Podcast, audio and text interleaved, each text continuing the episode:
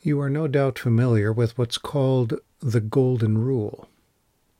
We find it in Matthew 7 12, where Jesus said, quote, In everything, do to others what you would have them do to you, for this sums up the law and the prophets. I think it's fair to say that no other moral principle is more universally and self evidently true and right than this one and yet no other rule is so widely ignored as well. So, how can I tell when I'm beginning to live according to that rule? Twelve thoughts came to mind. Let me read them slowly for your own reflection. I know that I'm beginning to live according to the Golden Rule. 1. When someone else's peace of mind is just as important to me as my own. 2.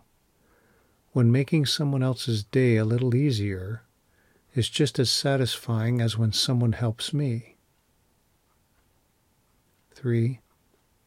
When I'm just as patient with others as I would like them to be with me.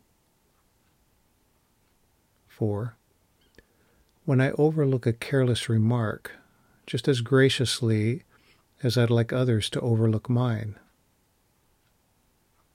5. When I offer my friendship to those outside my circle of friends, just as readily as I'd like others to offer me their friendship. 6. When I listen to others just as carefully as I would appreciate being listened to. 7 when I'm just as encouraging to those I meet as I would like them to be with me. 8. When I forgive or disregard inconsiderate behavior just as promptly as I'd like others to forgive or disregard mine. 9. When I am just as prayerful regarding someone else's concerns as I am with mine. 10. When I welcome or accept others in social gatherings just as naturally as I'd like to be welcomed or accepted. 11. When I entertain the best thoughts of those who cross my mind, just as I would like them to entertain only the best thoughts of me.